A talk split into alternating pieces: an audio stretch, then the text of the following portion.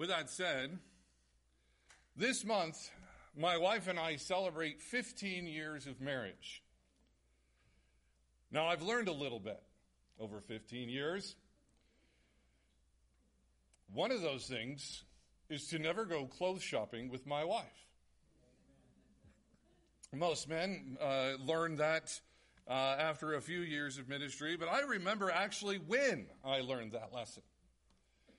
We were uh, probably about two years into our marriage, maybe a little less, uh, but I was hired on at a church in Williamstown, West Virginia. And because we were poor and because we had not long been out of college, uh, my clothes were not in the best of shape. Well, the church was very generous after hiring me and gave me a couple of thousand dollars to go and basically buy me a new wardrobe. Now, we got to the mall, and probably after 20 minutes, I had about six shirts and seven pairs of pants and a few new belts and some ties, and I was done. And there was a little bit of money left. Now, by God's sovereignty, we ended up running into one of the deacon's wives, and there, she said, Well, if you're done, you should give the rest of the money to your wife. She needs some clothes too. So I made the quick phone call, got the permission to say that was okay. And uh, it was one of those moments where later I realized what happened. Because I spent the next couple of hours with her in that mall looking for clothes.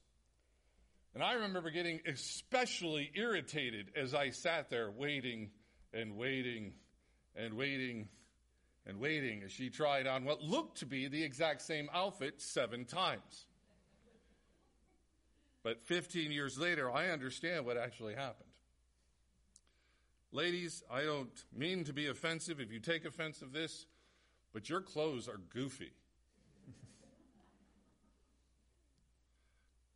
It became apparent that one company can make a pair of jeans and slap a size 4 on it. the Same, a different company makes the same size and slaps the size 8 on it.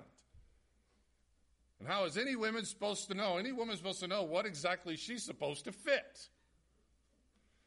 I understand now why it takes forever. I do not go shopping with her anymore.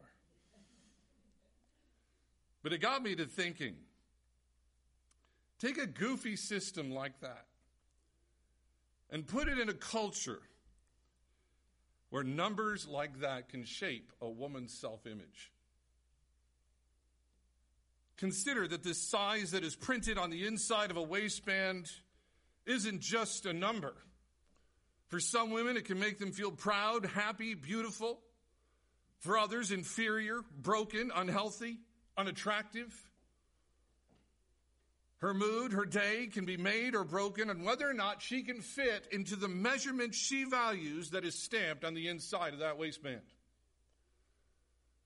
What that goofy system does is almost upsetting. My topic with you, though, this morning is measurements. Now, not clothing size really, but the measurements that we often take that make us feel unhealthy, insecure, and shameful. All of us do it. All of us measure. We look at other people and how they mother. We look at how they homeschool. We look at how much they know, what they're able to do, what kind of respect they might have, or so on. And it's almost automatic at times. And it becomes a big reason why we're perhaps confident when we should not be. But more than likely, because of those kind of measurements, we feel insecure. Now, to talk about this subject, I turn here to 1 Corinthians 4.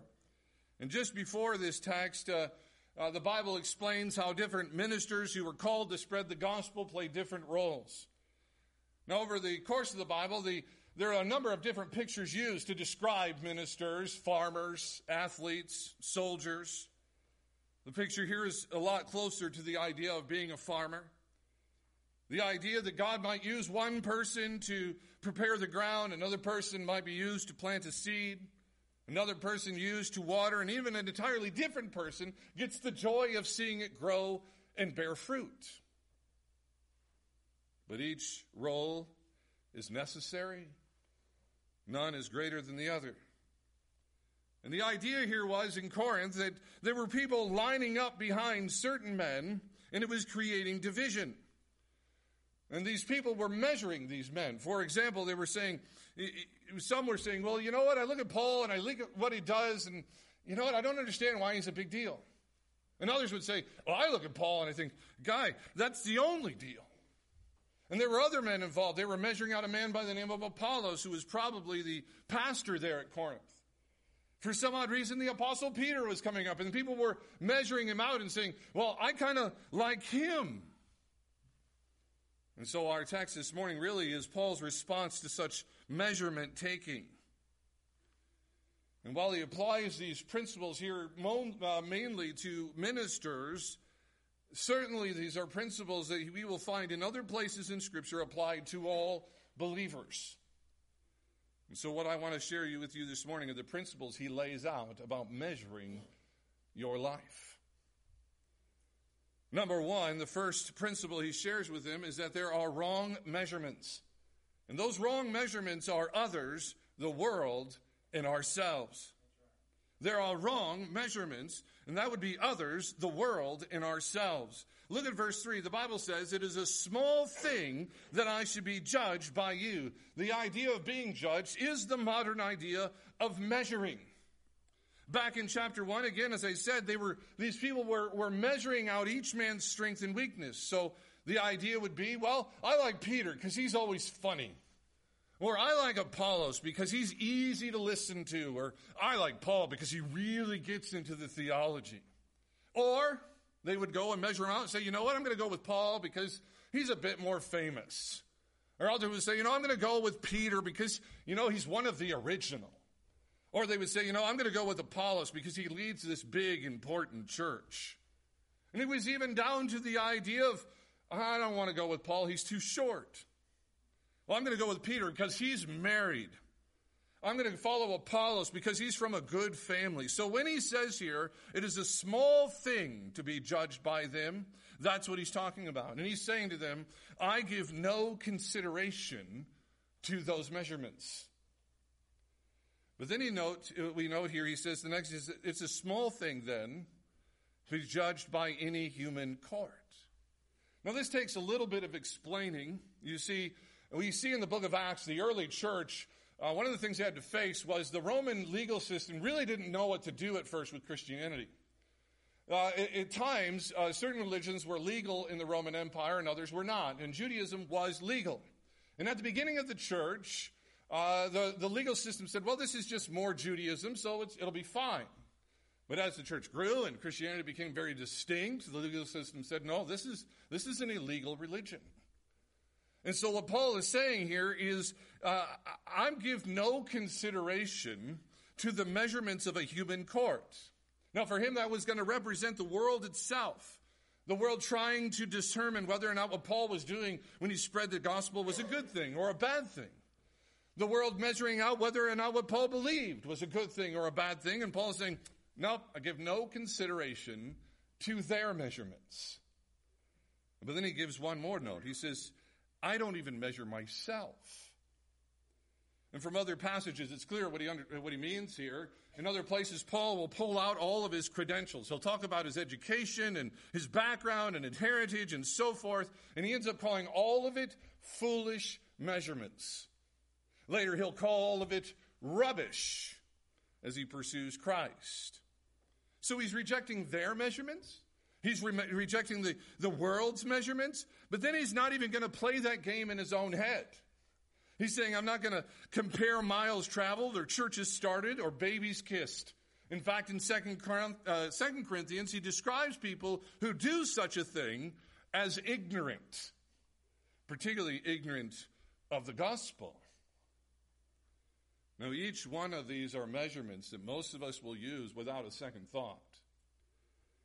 A group of girls might graduate from college, and the ones who are about to get married, or, or the ones who are not going to get married, will often measure themselves against the ones who are.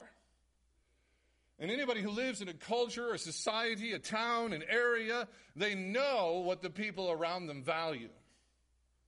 Women know what pant size society values. They see it every day as they go through the grocery store. Men know what a, a society values as they talk about the men who have the good skills or the big bank accounts. a teen and a college student, they know what their peers value. We know what kind of personalities are valued, what kind of skills are valued, what kind of spouses are valued. And we end up measuring ourselves against those things again and again and again, and we grow more insecure. But the Bible's saying here, no, as Christians, that's not what you're supposed to be doing. Those are the wrong measurements. Now, we don't have to really question in this country whether or not Christianity is legal. And I would even say it's probably going to be a long time before it is illegal. But what we are experiencing is this as I read more and more, a number of these court cases that are getting decided, whether it's at the Supreme Court or on a state level, and whether the Christian wins or loses, there's always somebody with this opinion. Some judge writes some opinion that says, in essence, Christians need to reconsider what they believe. Well, there was the cake shop incident in Colorado, got all the way to the Supreme Court, Two justices voted against him, and in their written response, it was basically the idea Christians need to change what they believe. During the pandemic, when churches would side for or against, there was always a judge who would say, you know what? These Christians really need to evaluate or modernize their belief. So the question of the pressure begins as we're experiencing to, to see whether or not we're going to let those authorities tell us what it means to be a Christian to tell us whether or not what we're doing is good and bad, what we believe is good and bad. But the hardest one, I think, of all of these is the games we play in our own head. We find something and we use that as a measuring stick. We say to ourselves, I should be faster, stronger, smarter, like Bob. Or we might say, I should be less emotional, I should weigh less, I should have more money. Like Susan. Sorry, Susan. I should know what to say. I should know what to do. Yet, yet I'm not one of those people. I'm not like so and so. Or we might say to ourselves, well, look at me. Look how much time I've given. Look how much time I've put in, how much effort I've made. I should be more respected, more honored. But it doesn't matter which way we come from in our own head. It's really just pride. It's all self measuring, using our own little personal measures. And all of this, Paul is saying, nope. There are wrong measures. And that would be others, the world, and even ourselves.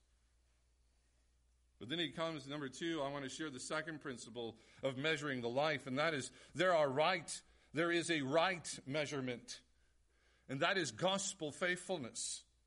There is a right measurement, and it is gospel faithfulness. Go back with me to verses 1 and 2. He gives us the, the answer. So, what is the right measurement? In verse 2, he says a steward should be found faithful. To be found as something means that you are measured and complete. So, the measurement here is faithfulness. But even faithfulness is marked out for us here because he says, I'm faithful to the mysteries of God. And he'll use that phrase in another place to describe the gospel. So, so you put it together, he's saying, no, the measure here is gospel faithfulness. But then leads us to the question what does that look like? Well, he helps us here. Look at verse 1. He says, Let a man so account of us.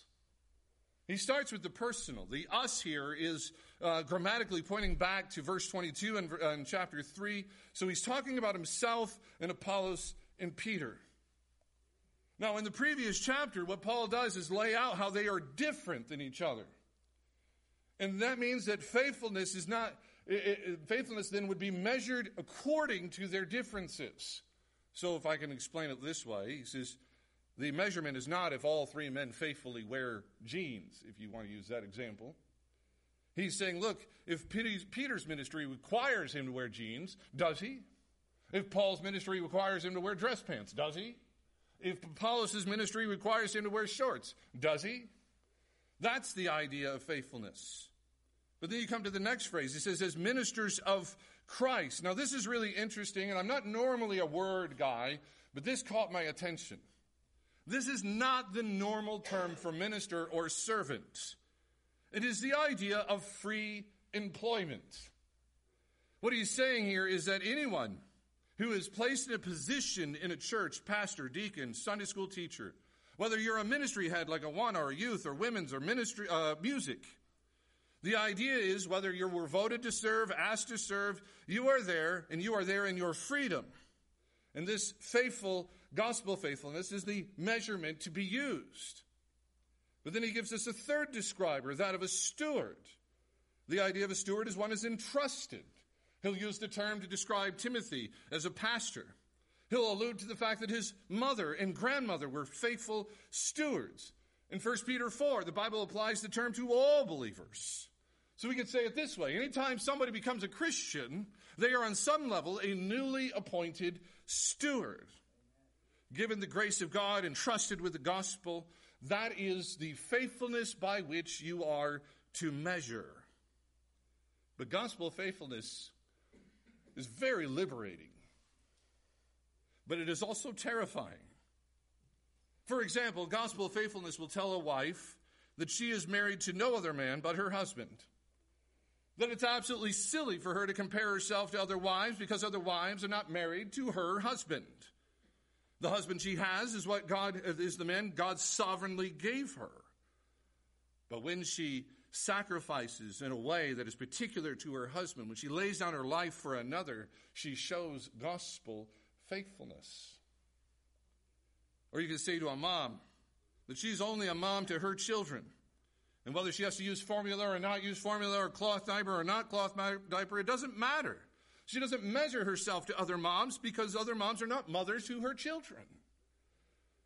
When a mom sacrifices in a particular way to her children, laying down her life for her children, she does what Jesus did for us gospel faithfulness. And you know what happens when we think this way? Invalid measurements go away, and with them go away invalid pressures. She will be measured by her gospel faithfulness to that particular man to those particular children. But if you think about it, that's also terrifying. Because the measurement then is the measurement of her faithfulness, gospel faithfulness to her children, to that man. If you think about it as, a, as someone who might lead a ministry or be in a ministry, it's liberating because you know you're not being measured by how the last guy did it, not being measured by how much numbers you're able to get up, whether they're people or bank account numbers. You're not measured by whether or not it is a big deal or a little deal within the church. You're able to be free of those things. But that also means that the measurement is your gospel faithfulness to this time, this place. The idea here is, is that you belong to the church. You are called to lay down your life. For every Christian, gospel faithfulness means whatever situation you find yourself in, you are responsible for the task of either planting or watering or building the gospel. The measurement is not going to be whether or not your third grade kid is reading or uh, is reading at a fifth grade level. The measure isn't going to be whether or not your arthritic hip, hip keeps you from working in the kitchen or singing in the choir. Gospel faithfulness means that you are planting, watering, building, using the grace that God has given you to minister in whatever God has sovereignly put you in. So you rejoice in the grace that liberates you. And you take seriously the grace that calls you to be faithful to whatever or whoever God has put in front of you. That's the right measurement. But then we come to number three and the third principle that he wants to lay out in front of us about measuring our lives, and that is this the final measure belongs to Jesus. The final measure belongs to Jesus. Come to verses 4 and 5. The Bible says, I know of nothing of myself. The point Paul is making is when it comes to using that right measurement, when he applies it to his life, he says, I don't know of anything I could be accused. Remind yourself, these were people who were going, mm, I'm not really sure he's an apostle. Or people were saying, you know what, I'm not really sure we want him to come back and speak again. Some people saying, I'm not really sure this guy is as important as you think he is. Paul's saying, look, if I use the right measurement of gospel faithfulness, he says, my conscience is clean. But then he moves on, he says, Yet I am not hereby justified. And what he's saying is that just because he can't find anything of which he can be accused, he doesn't come immediately to the conclusion that the Lord sees things the same way. You go to the next verse, he says, Judge nothing before its time. He says that time would be when the Lord returns. Now, he's not trying to make them anxious. He's not trying to say, you know what, I can't find anything wrong with me, but maybe when Jesus comes, he might find something wrong with me. No, what he's doing is he's recognizing authority. Paul's saying, well, as far as I know, my conscience is clean, but the judgment, the final judgment, isn't mine. It's the Lord's.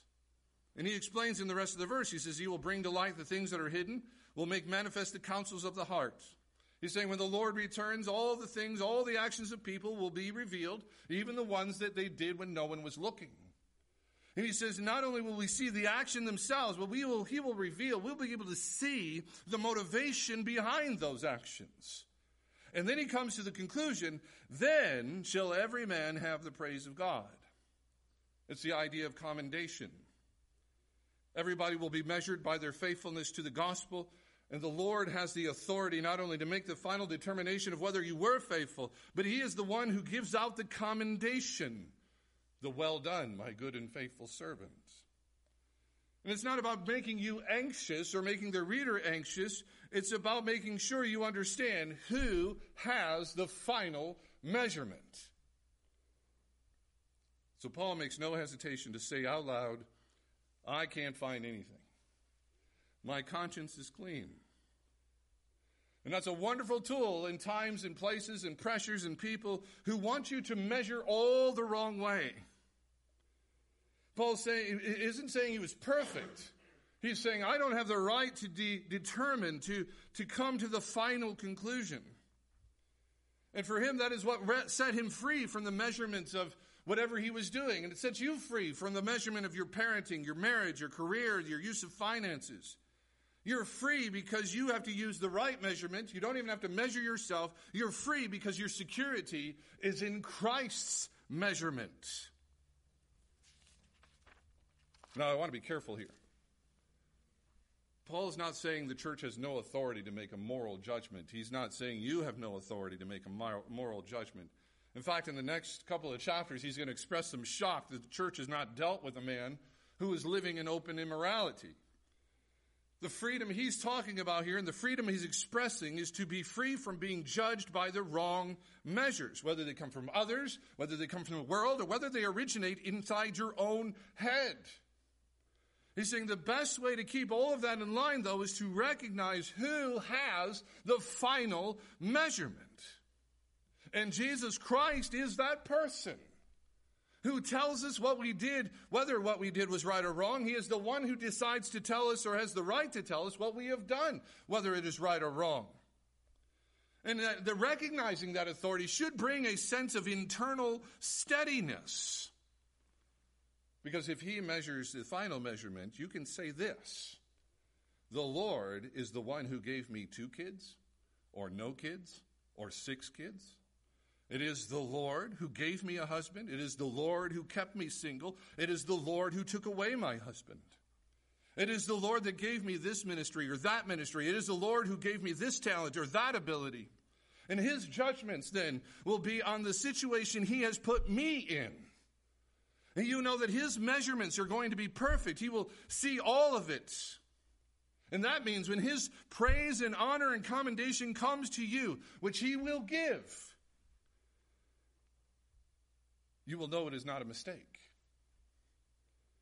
And it should make that, com- that commendation then should be the one you seek after the most.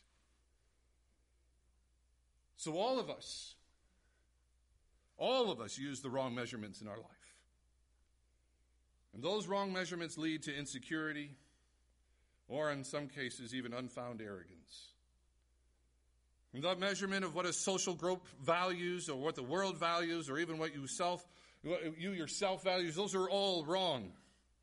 The right measurement is gospel faithfulness. The righteousness or the right measurement isn't whether you fit into a stamped size on a waistband. The right measurement is if you live and share the gospel with the gracious gifts you have been given in the place you have been sovereignly put.